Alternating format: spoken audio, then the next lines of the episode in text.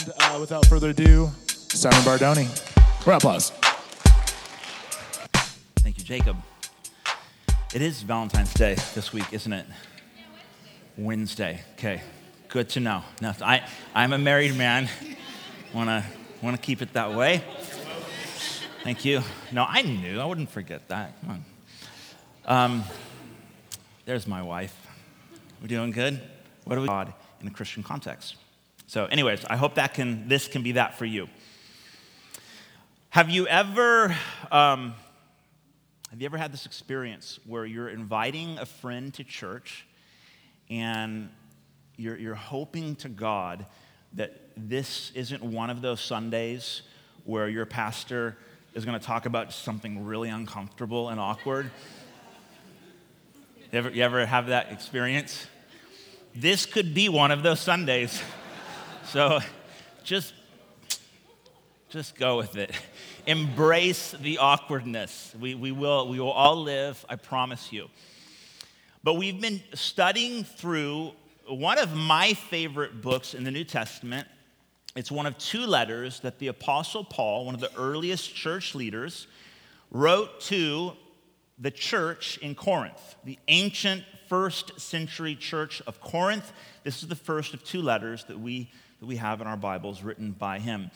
Uh, we've entitled our study through the book of 1 Corinthians, Unlikely Church, because the church in Corinth, the first century church in Corinth, is arguably the most dysfunctional church to have ever existed in Christendom. They've just got like all sorts of problems. And it's really encouraging because as we read through it, it's like, yeah, there's, there is hope. If God can do something incredible and, and beautiful, redemptive, through a, a motley crew like the Corinthians, gosh, there, there is no limit to the grace of God. So we're gonna, we're gonna pick up where we left off in our study of 1 Corinthians. We are in chapter 14 this week. So if you have a Bible, um, now would be the time to grab it. If you'd like to, to use one of these Bibles in the center aisle here, please, by all means, grab one. Part 21 Tongues and Prophecy. This is what Paul is talking about towards the end of the letter.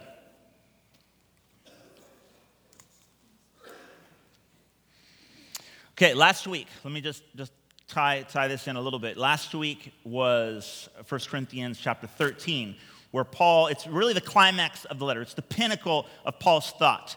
And he's saying that everything that we talked about so far hinges on the love of God in Christ.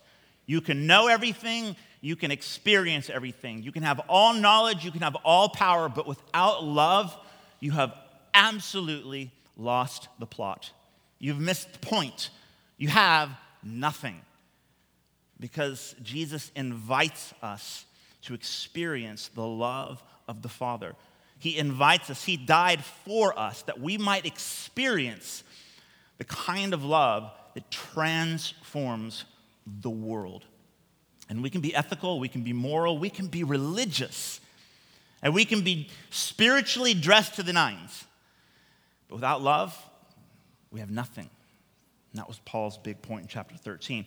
Now, in 14, he continues this thought, but he gets a bit more specific because we're talking about spiritual gifts. And this is what he says, chapter 14, verse 1 Pursue love. This is, this is a command. Pursue love and earnestly desire the spiritual gifts, especially that you may prophesy. For one who speaks in a tongue speaks not to men, but to God. For no one understands him, but he utters mysteries in the Spirit. Verse 3 On the other hand, the one who prophesies speaks to people for their upbuilding and encouragement and consolation or comfort. The one who speaks in a tongue builds up himself or herself, but the one who prophesies builds up the church as a whole. Now, I want you to all speak in tongues, but even more to prophesy. The one who prophesies is greater than the one who speaks in tongues, unless someone interprets, so that the church may be built up. Verse 12 Since you are eager, for manifestations of the Spirit strive to excel in building up the church. Now, you may have noticed we skipped from like verse 5 to 12. For sake of time, I want to paraphrase just a little bit, but he, he, he uses this illustration of why praying in tongues might be beneficial to yourself as an individual, but not helpful to like anyone else listening. It's in the same way if you were going to play a musical instrument. Okay, if, if the notes are just all over the place and there is no rhythm or, or song, it's, it's really meaningless. You're not helping anyone. You might enjoy it personally, more power to you, but in the same way, prophecy is better than tongues, especially when we gather together as a church. Okay, we're going to pause there. We're going to jump back into to Paul's thought in a second, but I want to make a couple of preliminary points um, about tongues and prophecy before we get into the details. Number one, um, this is a great example. This is a great example of non anxious leadership. This is a bit of a side point, but so good to point out. The church in Corinth, they are, they are dysfunctional to say the least. They're getting together and it's chaos, it's confusion. People are acting selfishly. It would seem they're sort of like the, the, the perfect case study of the hyper charismatic church gone wild. They're just they're really into their spirituality and they just they like the, the feels you get when you start to dabble in all of the you know various spiritual experiments and, and gifts and etc. Now, typically, I'm speaking as a church leader, as a pastor, relatively young, but I've been around. Typically, when church gets weird, leaders tend to want to control. Well, let's, let's just be honest. When life gets weird, our default typically is to try to control. It's, it's our insecurity, it's our fear, but we want to just, just, just shut it down, batten down the hatches, just, just get rid of anything that makes you uncomfortable. And I love how Paul is so calmly and graciously dealing with this church. It would have been so easy for him to say, you know what? No tongues. Just knock it off. You're being weird and you're it's annoying, and so I decree. But he doesn't. It probably would have been a lot easier, just a bit more straightforward, in my opinion. But he doesn't do that. He takes the non anxious approach. And he says, Look, in fact, he, he even goes so far as to say in verse 5 Now I want you all to speak in tongues, but even more to prophesy. So he's engaging with Corinthians, and their problem to do with how to utilize spiritual gifts and engage with the Holy Spirit in a way that is so utterly non anxious. And he begins to deal with their problem, but in a way that actually models an approach that builds up as opposed to simply shutting down or controlling out of a place of fear or anxiety. Are you guys with me so far? This is a great example of non anxious leadership. Secondly, Spiritual experiences, i.e., tongues, uh, prophecy, uh, or miracles, faith, there's a whole list of them that we read last week. Spiritual experiences and authentic, intelligent, and loving service to others are not mutually exclusive categories. This is another important side point again, along the same lines of like our how we deal with slightly different, potentially uncomfortable spiritual experiences, oftentimes we, we swing to one extreme or the other and we say, look, I'm looking for a church that's just down with the gifts. Like, I want to get my weird on. I want to I wanna go to church and I want to just, like, you know, just shout in tongues. And, and, and I'm, if I was living in the first century, I would, I would move to Corinth and I would just join the party. Or we, we swing to the other, uh, other side and we're like, look, no, that's just, that's just not about church. What church is really about, it's about being moral, Uh, it's about learning how to serve people and, and meet needs. And, and so we want to, we, we tend to polarize and land in one of those two camps, typically just to do with our personality, your personality. But here's the point I want to make Paul says in verse 1 pursue love and earnestly desire the spiritual gifts. Um, we need both. And let me, let me give you a couple more verses to back that up. James chapter 1, verse 27. It says, Religion that is pure and undefiled before God the Father is this to visit orphans and widows, that is, the marginalized, in their affliction, and to keep oneself unstained. So, true religion is serving the marginalized and living morally upright lives, unstained from sin in the world. But the scriptures also say in 1 Seth, First Thessalonians, uh-huh. First Thessalonians chapter 5 verses 19 to 22. Do not quench the spirit. Do not despise prophecies, but test everything, hold fast to what is good, and abstain from every kind of evil. It's both, and the church needs both. The Christian faith, like every other religion in the world, if I can just grossly generalize, generalize, the Christian faith, like other religions in the world, embraces uh, a, a way of life. We, we have a Christian code of ethics. There's certain things that we're meant to do, certain ways that we're meant to love people, and, and to be like good citizens in the world. That's, that's just religion 101. Unlike virtually every other religion in the world, I suppose this is, this is debatable, but I'll, I'll make the point anyways. Unlike every other religion in the world, Christianity not only gives us an ethic to live by, it invites us into a relationship with God in a very, very personal manner. We're not meant to just simply live a certain way. The gospel is that we're invited into a relationship so that we might experience life and all of the ethics of loving and serving others in the context of a relationship with our God. It's deeply personal, it's experiential. We're invited to engage in a direct and immediate relationship with God. In fact, and I've said this before, you know how I would define what a Christian is? It's someone who experiences relationship with God as their father, like Christ.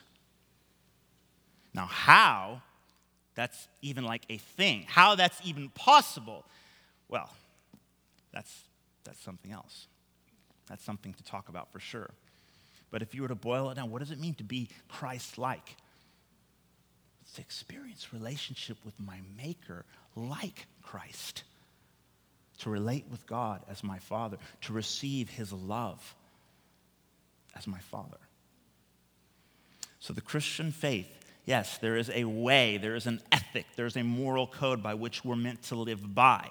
We're to serve the afflicted and the marginalized. We're to walk in lives that are marked by purity and holiness in the context of an experiential relationship with our Heavenly Father. So it's pursue love and earnestly desire these experiences.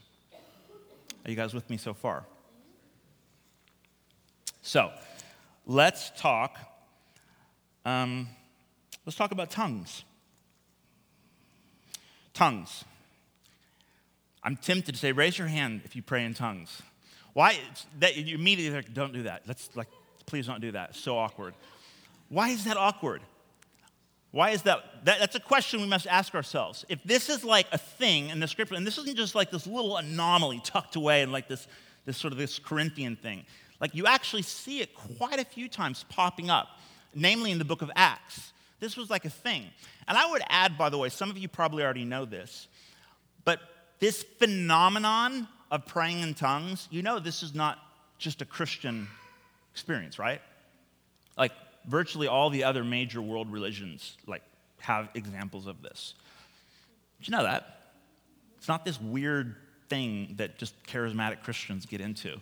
It's the spiritual phenomenon that, that happens, that's always happened, and it happens in the Christian faith as well. Make of it what you will. Tongues. It's a kind of unintelligible, quote unquote, language that makes no sense to anyone other than God. It's an uttering of mysteries in the Spirit, as Paul said in verse 2. It's for personal, personal benefit only, unless the Holy Spirit simultaneously gives someone an interpretation of the utterance spoken. And that's tongues. I would argue uh, any definition beyond that is, is probably conjecture. Because that's, that's pretty much all we're told. It's this mysterious language. And I, I, say language in quotes because it's not a language to be uh, translated. Paul says you can pray or should pray for interpretation, which is something different than translation. It's this mysterious utterance of the Spirit. And it's meant to build the individual up. Uh, in the book of Jude, chapter or verse 20, we're encouraged to pray in the Spirit that we might be built up as individuals in our most holy faith. What does that mean?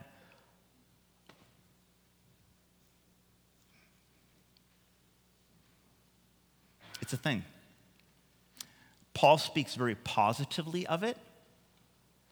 He says that I want all of you to speak in tongues.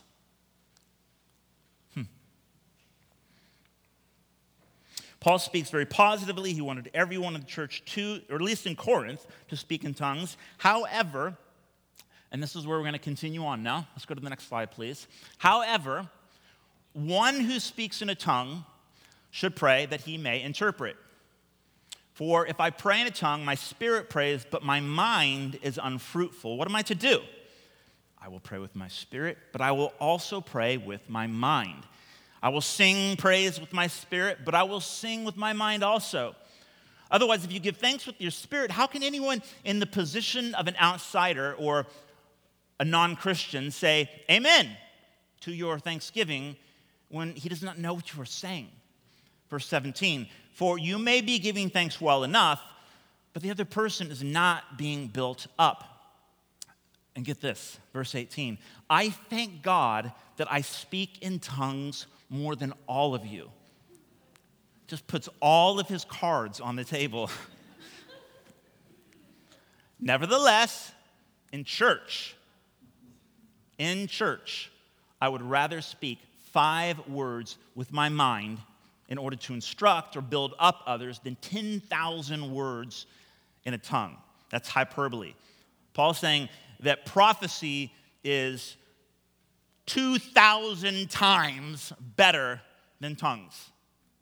If you want to do the math, it's super better.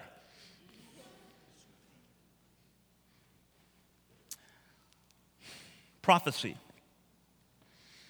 It's an actual human language, words that have been prompted by the Holy Spirit, quite uniquely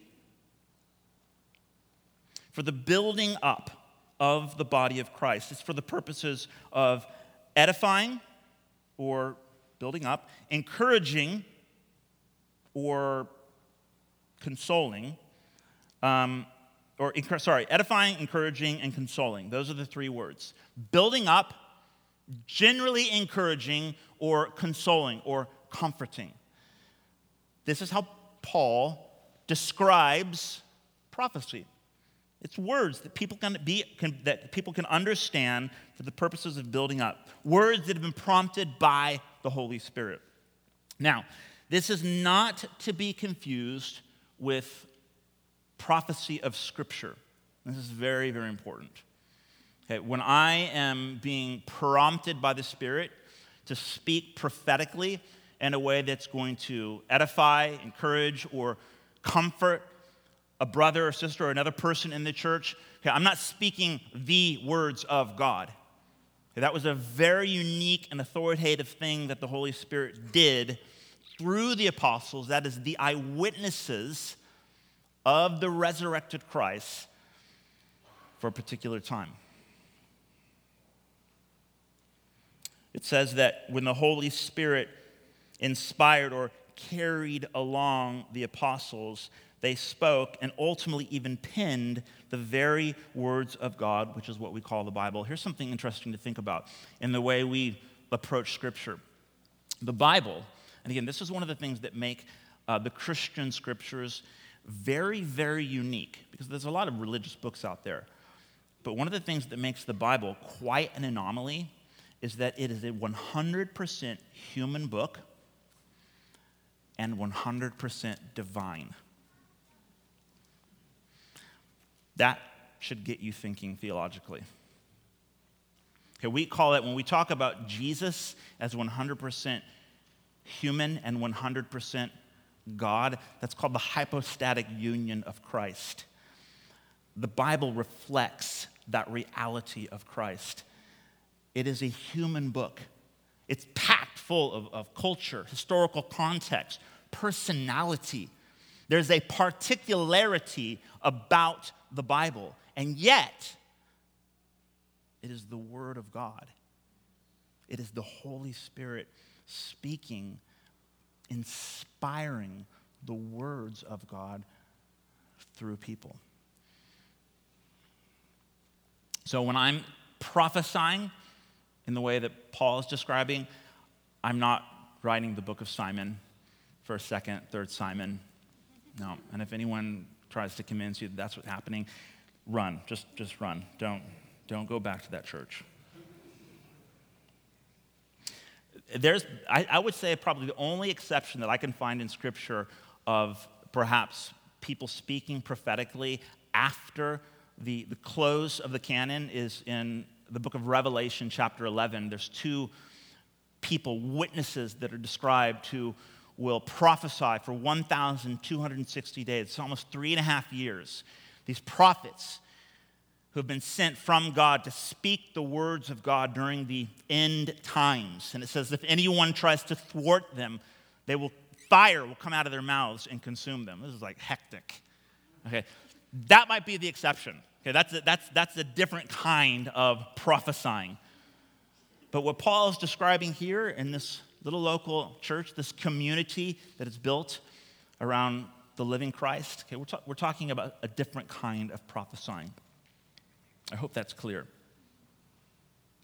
So, prophecy, it's better than tongues, at least 2,000 times better.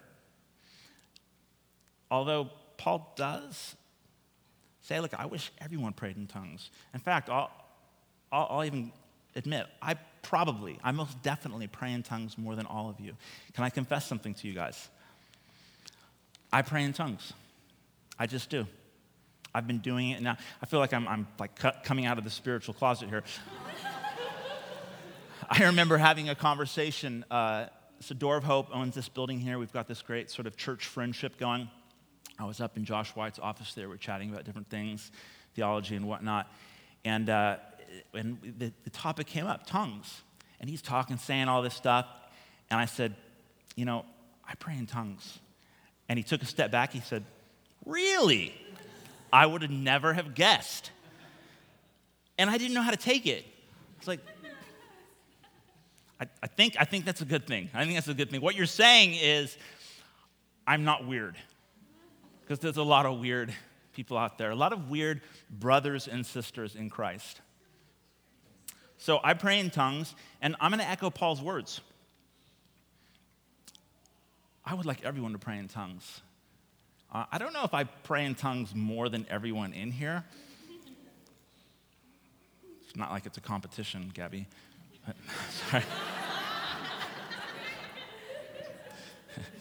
If you make eye contact with me, you're, you're, you're in for it. I started praying in tongues um, shortly after Jesus rescued me, shortly after I became a Christian. Um, in, in, in, thinking back and how it came about, it was, it's probably a, a classic example of how it shouldn't be done, how it shouldn't be taught or talked about. Like I was in this situation where I sat down, it was, it was my pastor at the time, and it was another guy who was mentoring me, um, discipling me, and I'd been doing this Bible study through the book of Acts, and it kept coming up like a few times. I'm like, what is this? Like, can, is this, is this for real? And they're like, look, it's, yeah, it's, it's in the Bible. Like, can, can I have it? Do you want it? I think. And they're all right, let's, let's schedule a meeting.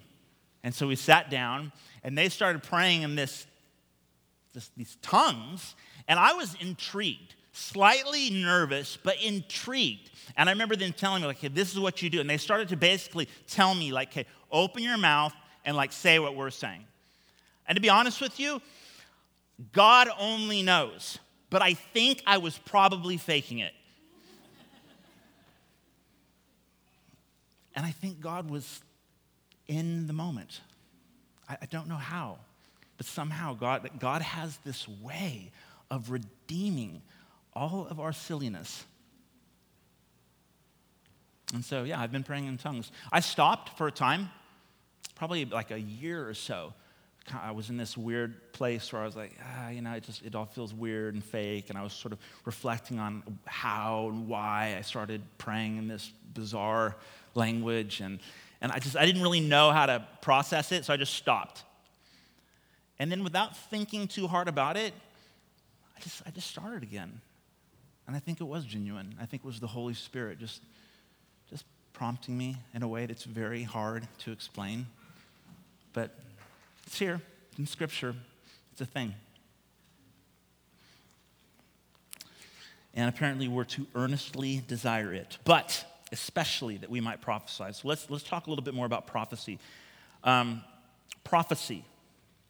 I would add this as well Paul, Paul says, earnestly desire, pursue love, and earnestly desire spiritual gifts, but especially that you may prophesy. It's interesting that he doesn't say, but especially that you may perform miracles, or lay hands on the sick and see them be healed, or especially that you would pray for the dead to come back. I mean, there, I could think of like a short list of other supernatural gifts that personally I would say, I'll, do, I'll take that over prophecy any day. But he says, especially that you might prophesy. Why, what is it about prophecy that, is, that makes it such a gift to the church? Um, I'm currently working on my graduate studies at Western Seminary. Tomorrow, I'm taking a three day course, it's an intensive that's taught by the president of the university, Dr. Dr. Randy Roberts. Does anyone know him? He assigned us two sort of pre reading assignments before the course, which starts tomorrow. Two books. One, Gospel Treason by Brad Bigney. Highly recommend it. Gospel Treason by Brad Bigney. And the other book is Practicing Affirmation by Sam Crabtree. I realized that it's a book on the gospel, which is a pretty good thing to think about while you're at seminary, and quote unquote affirmation, which is really just like um, it's just a sort of uh, how can I say this? It's just another way of saying the gift of prophecy. The way he describes it in the book. Preach the gospel, embrace the gospel, live the gospel, and build up the body of Christ. Eagerly desire this spiritual gift to prophesy that the church might be built up because we really, really need it. I thought it was interesting that the president of Western Seminary would give us those two books the gospel and quote unquote affirmation. So, how do we prophetically build up the church? Let me, let me give you four, four ways. Number one, by reminding an individual of what God says about them in Christ. Okay, I want, I want to see if I can't demystify this just a little bit. How do we prophesy in the church? How do we use words that encourage, edify, and console the community around us? Remind people of who they are in Christ. Which, by the way, that's just good discipleship. If you ever meet a young Christian who's just getting to grips of like what it means to be a Christian, they need to be reminded a lot of their new identity in Christ. Because I don't know about you, but my, my first decade plus of following Jesus, I was a mess. I was just sinning, heresy. I'm just like, I'm all trying to pray in tongues, being weird. Like, I more than anything else, I needed someone to look me in the eyes and say, Let me remind you of who you are in Jesus Christ.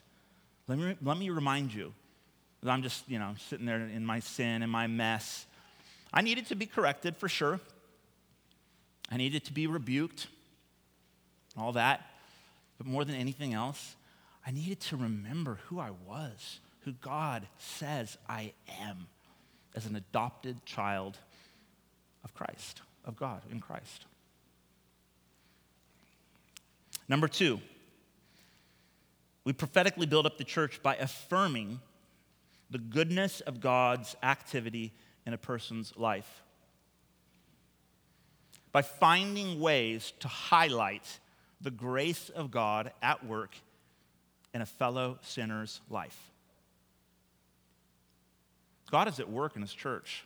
I don't care how screwed up or messy you think you are, it's probably worse than you even realize. But God is at work. Oh, this, this is the Corinthians. If you go back to the, the part one, the opening, uh, Paul's introduction to this unlikely church, he encourages them. He affirms God's faithfulness in the church in Corinth. Guys, we live, uh, I don't know if it's just our city, if it's kind of like a, you know, 2018 deal, but we are bombarded with criticism. It's, it's like authenticity equals cynicism. You're not actually being genuine unless you're just being like critical and, and cynical. And then we call it like just being scientific. Like, I, I get that. I get the logic of that. But guys, we're living in a world, I mean, media, gosh, like we're just constantly being bombarded with all that's wrong with the world, with the church, with me, with the church down the street, with the guy on television. We need to begin looking for ways to affirm what God is doing in the world. We don't ignore uh, injustice. We don't sugarcoat evil. We don't fail to, to speak prophetically to those things in the world. But guys, we should be highlighting the goodness of God all the more. And by the way, if you're ever thinking about either getting married or having a friend, this will really, really help your relationship. So it works on either end of the spectrum okay? It's especially helpful in marriage. I'm just saying. Life's difficult. We're all just kind of doing our thing, making our mistakes. It's easy to point out what's wrong. To prophetically build up the church is to begin looking for and affirming the goodness of God in people's lives and even the world all around us. Number three, so that's reminding, affirming. Number three, we prophetically build up the church by celebrating the countless number of ways that God has been faithful. So, affirmation has more to do with, like, well, let me just affirm what I'm seeing right now. What you just said, that's, that's God. That sounded like you've been reading your Bible. Let me affirm that. Celebrating is very similar, but it's, it's reflecting on what God has done. You know, every Tuesday evening, our, our little volunteer staff um, assembles in my office here. And, uh, you know, we talk about the week, we talk about our plans, et cetera, et cetera. And one of the things, it's a cornerstone feature in our weekly meeting. What did God do last week? We need to celebrate it. That's prophetic. That's going to encourage, that's going to edify, and at times even console the weary pastor I know God must have done something. Just someone tell me something because last time I checked, Jesus is still alive. Can we at least just celebrate that? Amen. Amen. And so we celebrate. We celebrate the wins. Number four, fourth and final, we prophetically build up the church by asking questions regarding the well being of another. You know, you can ask questions in a way that comfort people. Someone did that just last week for me. We had our State of Grace meeting, sort of like a little, little family business meeting after the service last Sunday. And uh, we talked about money, we talked about plans, leadership, etc. And then after the meeting, uh, one, of, one of my sisters in Christ, her and her husband came walking up. She looked me right in the eye. She said, Simon, how are you doing? And initially I was like, fine. How are you doing? You know, kind of like this slight, like, well, what do you mean? Like, is something, did I, am I appearing to be bad? You know, that little defensiveness you get. She was speaking prophetically. She said, no, no, no, like, it's not that I'm, it's not that you're messing up. I just sensed that perhaps there's some things going on, and I wanted to just check. And what she was saying is, I felt like the Holy Spirit was prompting me to ask the question, and it was encouraging. It was comforting. It was comforting. Sometimes we can, we can ask someone a question in a way where it doesn't really matter what the answer is per se, but it communicates that we care, that we deeply care, and we are listening. That's consoling that builds up. That's speaking prophetically.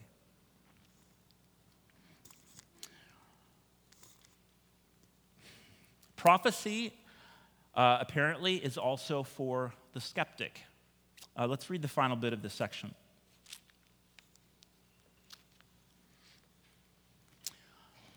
Do not be children in your thinking. The second time Paul has said this, he's saying, Look, guys, Time to grow up. Stop thinking like children. Be infants in evil, so be innocent, but in your thinking, be mature. Verse 21 In the law is written, quote, By people of strange tongues and by the lips of foreigners will I speak to this people, and even then they will not listen to me, says the Lord. Thus, tongues, primarily speaking, tongues are a sign not for believers, but for unbelievers. While prophecy is a sign not for unbelievers, but for believers. If therefore the whole church comes together, like we've done this morning, and all are speaking in tongues, and outsiders or unbelievers enter, will they not say that you are out of your mind? You're crazy. This confirms everything I thought. Christians are weird. Okay, that's, that's, that's the perception. Verse 24, but if all prophesy and an unbeliever or an outsider enters, he is convicted by all, he is called to account by all. The secrets of his heart are disclosed, and so falling on his face, he will worship God and declare that God is really among you. When we're speaking prophetically as a church community, that can happen. I've seen it happen. I witnessed it, I've even participated in it. I can remember one time I was a brand new Christian, and uh, this was like my first sort of church as a Christian, born again Christian. And there was a gentleman who, it was, it was quite extraordinary. I wouldn't say this is like somehow like a template for, for how it should be done, or, but there was a gentleman there and he got up in front of the congregation and he said, Look, I feel like God is saying something and I want to communicate this. Only it had to do with a specific individual in the room. It was very, very bold, very risky, I would add. But he said, I want to share something with you. And he picks this girl out of the audience. Super bold and said, would you, would you mind coming up? I want to share something with you. And I was on the worship team. So I was like standing here, or maybe it was on this side, I don't know, with my bass guitar, because we were kind of in the middle of our worship moment. And this, this girl comes walking up, and I can see her like as plain as day. She's got this look on her face of just like, you this is ridiculous. It just it was just all over her face. You could tell like she was not excited. It was like, oh boy, like I get a little special moment. Like you know, now it was like, oh my God, like I knew it. Like this was the Sunday that you know you invite your friend and like it's the worst. So she comes up and she's standing there, and I, I promise you, I'm like here to here, and I'm watching her, feeling so incredibly bad for this girl. Like this is this is so painful. And the gentleman, very very gently.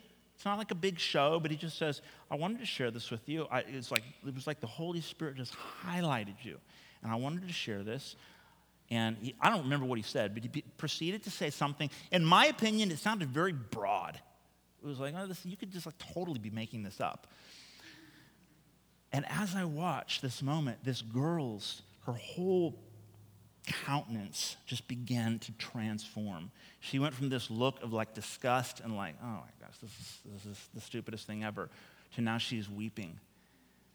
And God is, is doing something. I don't know what, I don't know how you could call it a coincidence. I get that. I get, I get that. But I can't deny that this moment happened. A similar thing happened to me once. This was back in London at our little congregation, um, a little bit smaller than this on a Sunday evening on the campus at Imperial College. We were gathering. I had preached the gospel, and there was a girl. I didn't recognize her. I think she was there for the very first time, sitting on the floor in the very back. And as I'm trying to like close our little meeting and have our little prayer moment, it was like the Holy Spirit was like, just, and it was very uncomfortable because I'm like, no, like, no, like, like, I will not. Like, just you know, just trying to like get it out of my mind. It's like, no, like this, this, that, no. And the Holy Spirit was like, yes, yes. Like, I'm like, oh, like this is bad. Like I'm gonna like, I'm gonna, I'm gonna screw this up. And it was so, and it, but I'm just like, you know what?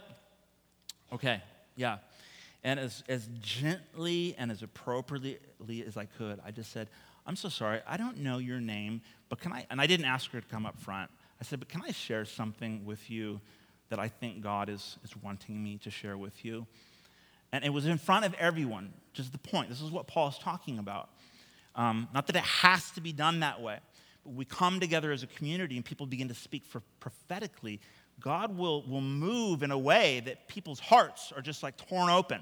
And so I shared this prophetic word that I felt like God was putting on my heart.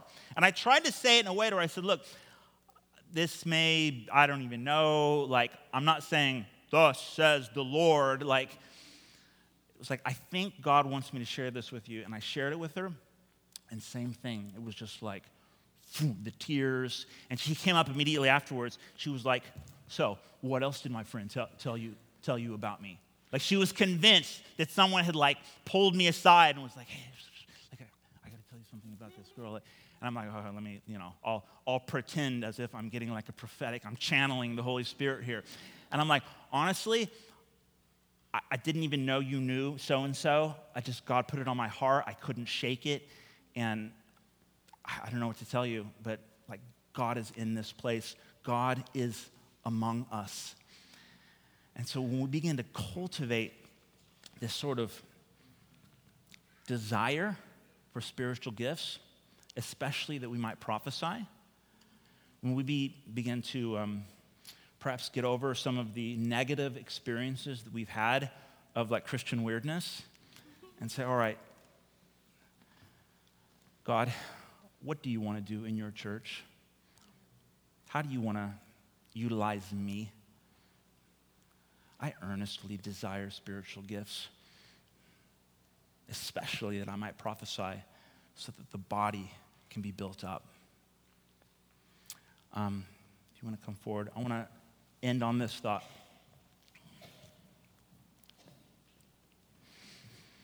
So we're commanded to earnestly desire the spiritual gifts. You, you catch that?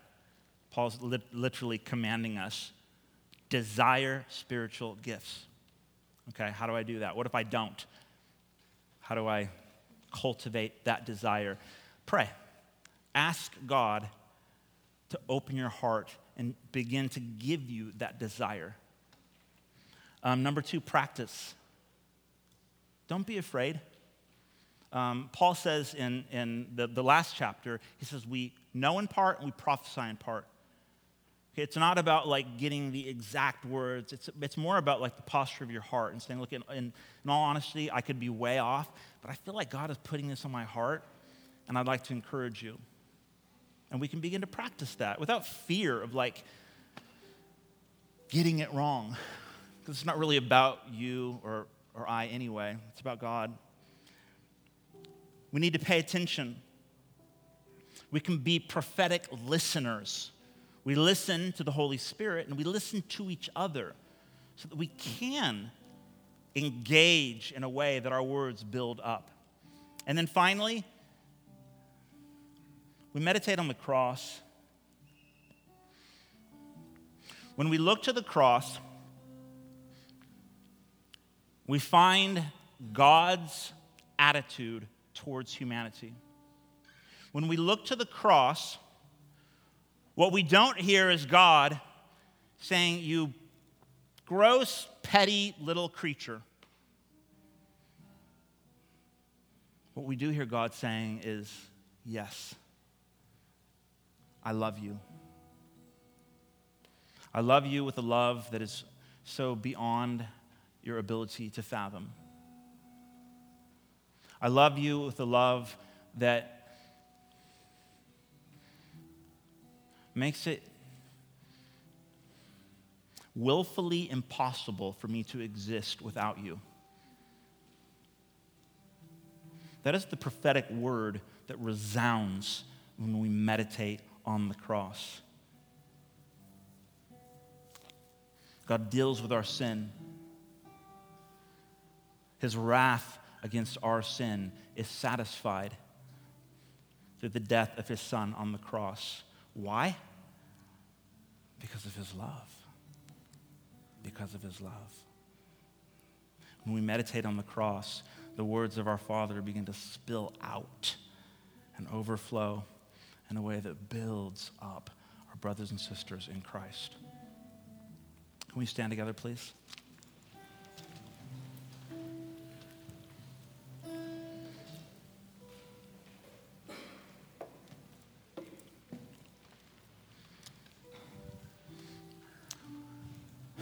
So that wasn't too weird, was it? Okay. Let's pray.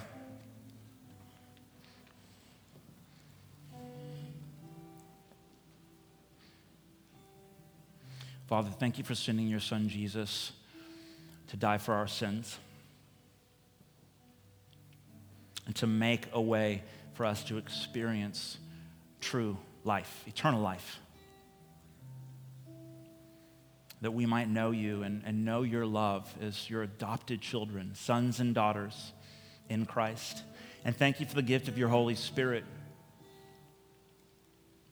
That by your Spirit, you've, you've invited us to participate in what you're doing in the world, in our lives, in your church, in the culture. I pray that you would cause us to, to have an earnest desire for spiritual gifts, and especially that we might prophesy, that we might speak words that you give us in such a way that, that people are built up, that your body is edified, that we're encouraged, and even comforted. Lord, I pray that wherever there has been abuses or misuses of these things we've talked about, I pray that you would heal us and empower us to trust you again like little children who seem to so easily forget. Help us to be overwhelmed with your love, that we may be eager conduits of it towards others.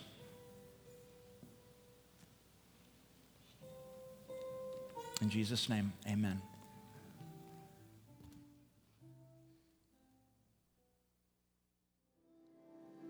I just had a sense that God wanted to say some words to us from His Word.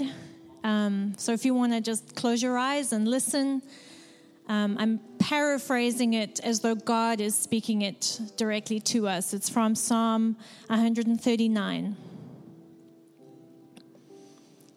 My people, I have searched you and I know you. I know when you sit and when you rise. I perceive your thoughts from afar. I discern your going out and your lying down. I am familiar with all your ways. Before a word is on your tongue, I know it. completely. I hem you in behind and before. I lay your hand, I lay my hand upon you. Where can you go from my spirit? Where can you flee from my presence? If you go up to the heavens, I am there. If you make your bed in the depths, I am there. If you rise on the wings of the dawn, if you settle on the far side of the sea, even there my hand will guide you, my right hand will hold you fast. I created your inmost being. I knit you together in your mother's womb. You are fearfully and wonderfully made. My works are wonderful. Your frame was not hidden from me when you were made in the secret place. My eyes saw your unformed body. How precious to me are your thoughts. I love you.